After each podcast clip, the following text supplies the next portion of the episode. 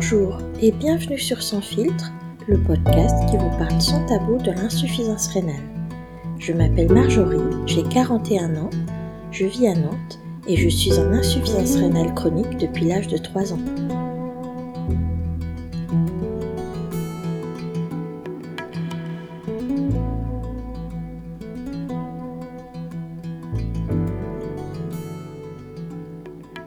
La charge mentale, ça vous parle? Vous savez ce concept qui met enfin un mot sur ce qu'éprouvent les femmes, les mères, de devoir penser, anticiper sur tout, tout le temps. Les devoirs, les courses, le travail, le ménage, les anniversaires du copain à celui de la grande tante, les projets de vacances et les rendez-vous médicaux pour toute la famille. C'est un sujet de société dont on parle beaucoup depuis quelques années. Et comme beaucoup de sujets de société, le malade chronique est également confronté. Imaginons une journée basique dans la vie d'un malade chronique. La charge mentale se met en place dès le matin, les yeux à peine ouverts. Ne pas oublier de prendre son traitement médicamenteux et surtout de le prendre correctement, car suivant chaque pilule, il y a une indication.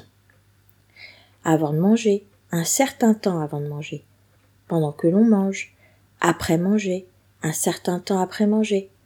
Ne surtout pas manger de pamplemousse ou de millepertuis, sinon gare aux conséquences sur la manière dont notre corps assimilera les molécules des dites pilules.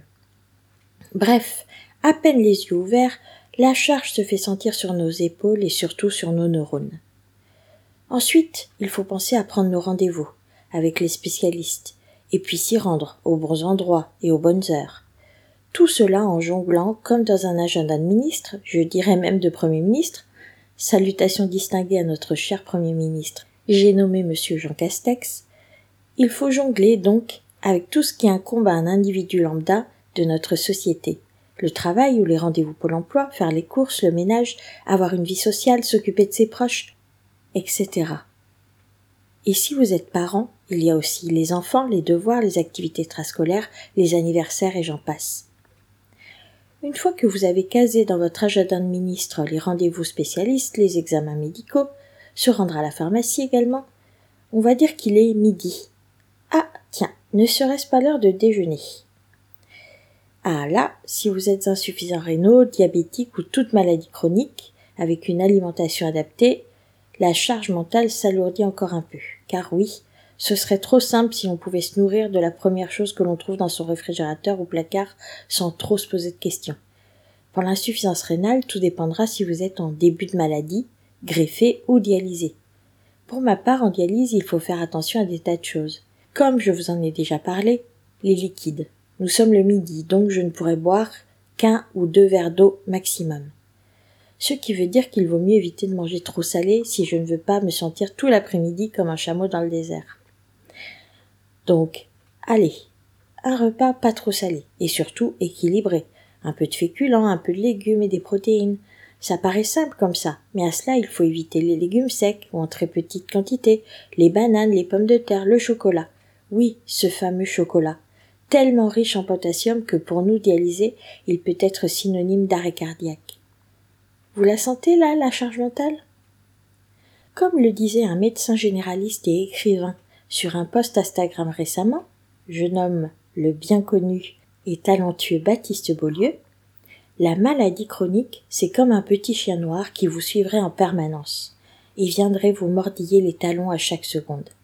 Il faudrait s'occuper de lui et en plus il aurait un collier sur lequel serait écrit Rappelle-toi que tu vas mourir. Vous la voyez bien, la charge mentale là? Non? Eh bien, imaginez qu'à chaque fois que le petit chien vous mordit les talons, vous deviez lire à voix haute la phrase de son petit collier. Rappelle-toi que tu vas mourir. Eh bien voilà ce que vit un malade chronique chaque jour. Et encore là, comme je vous le disais, il n'est que treize heures dans le déroulé de notre journée. À vous écrire tout cela, je me suis rendu compte à quel point il était fatigant de vivre avec une maladie chronique. Fatigant de devoir penser, anticiper, organiser tout le temps. Une fois en consultation avec la néphrologue qui me suit, elle avait eu ces mots qui m'avaient choqué et pourtant qui sont criants de vérité. Être en dialyse, c'est un travail à temps plein. J'ai été choquée, non pas par le fait qu'elle compare cela à un travail, parce qu'elle me disait que la maladie devait occuper ma vie autant qu'un travail à temps plein. Alors que clairement je fais tout depuis toujours pour que ma santé ne soit pas centrale, tout en y faisant attention bien sûr. C'est fatigant de devoir donner autant de place à quelque chose qui ne nous rend pas heureux. Personnellement, je n'ai plus ou n'ai jamais eu ce recul face à ma maladie, car je n'ai aucun souvenir d'une vie sans elle. Je me suis construite par la maladie et avec la maladie comme une seconde peau. Et c'est seulement maintenant que j'ai commencé à écrire que j'ai réalisé le poids qu'elle avait eu dans ma vie, dans ma construction, et surtout à quel point une vie de personne non malade était différente, à quel point notre fatigue était au cœur de la problématique de la maladie chronique. De cette fatigue, de cette charge mentale, découle une grande culpabilité. Se sentir moins performant, moins endurant. Par exemple, je culpabilise très souvent de ne pas avoir la force de faire les choses, d'être fatigué alors que finalement j'ai depuis l'enfance une charge mentale sur les épaules plus importante que d'autres personnes au même âge. La culpabilité se ressent également face à la maladie. Quand un traitement ne fonctionne pas, on ne peut s'empêcher de se demander ce que l'on a fait mal. Il y a une certaine obligation, je trouve, à être un bon malade, qui prend bien ses traitements, qui va bien tous ses rendez-vous, qui respecte bien tous les protocoles. Et comme personne n'est parfait, il est très vite possible de se mettre à culpabiliser de ne pas être à la hauteur de la tâche qu'incombe le métier de malade. Et il y a une période dans la vie d'un insuffisant rénal où la culpabilité est multipliée. Et je pense qu'elle est totalement inimaginable pour ceux qui l'entourent. C'est au moment de la greffe.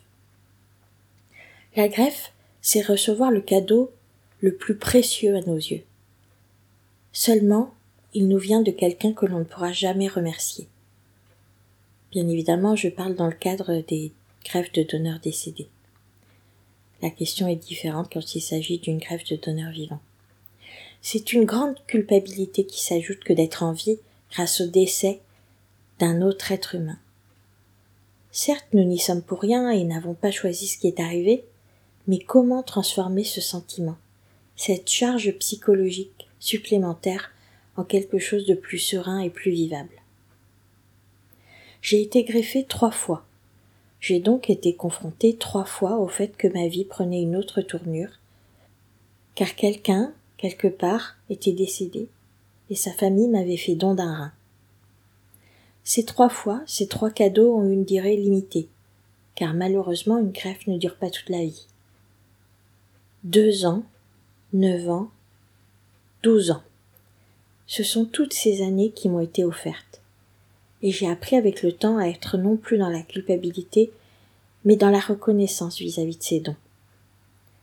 Je suis reconnaissante, même si tout ne s'est pas toujours bien passé, de ne pas avoir fait de dialyse pendant ces 23 ans, d'avoir eu de l'espoir que la maladie serait un peu derrière moi, d'avoir pu grandir aussi bien physiquement que moralement, d'avoir pu mettre au monde des jumeaux en bonne santé, d'une certaine manière d'avoir pu mener une vie quasi normale.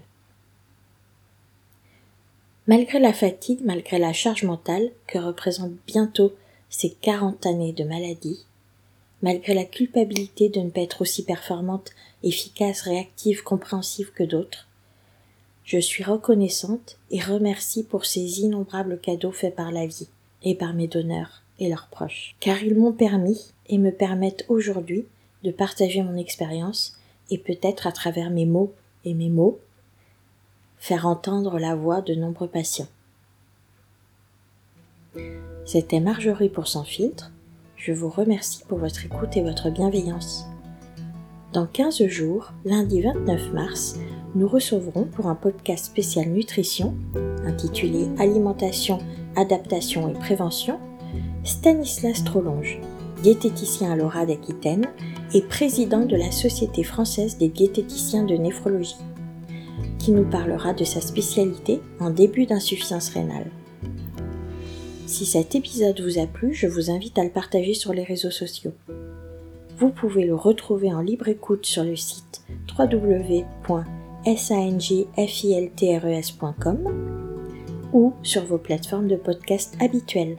Sur le groupe de discussion Facebook, nous nous retrouverons dès aujourd'hui pour discuter ensemble de fatigue, charge mentale et culpabilité, comment se faire accompagner. À très bientôt!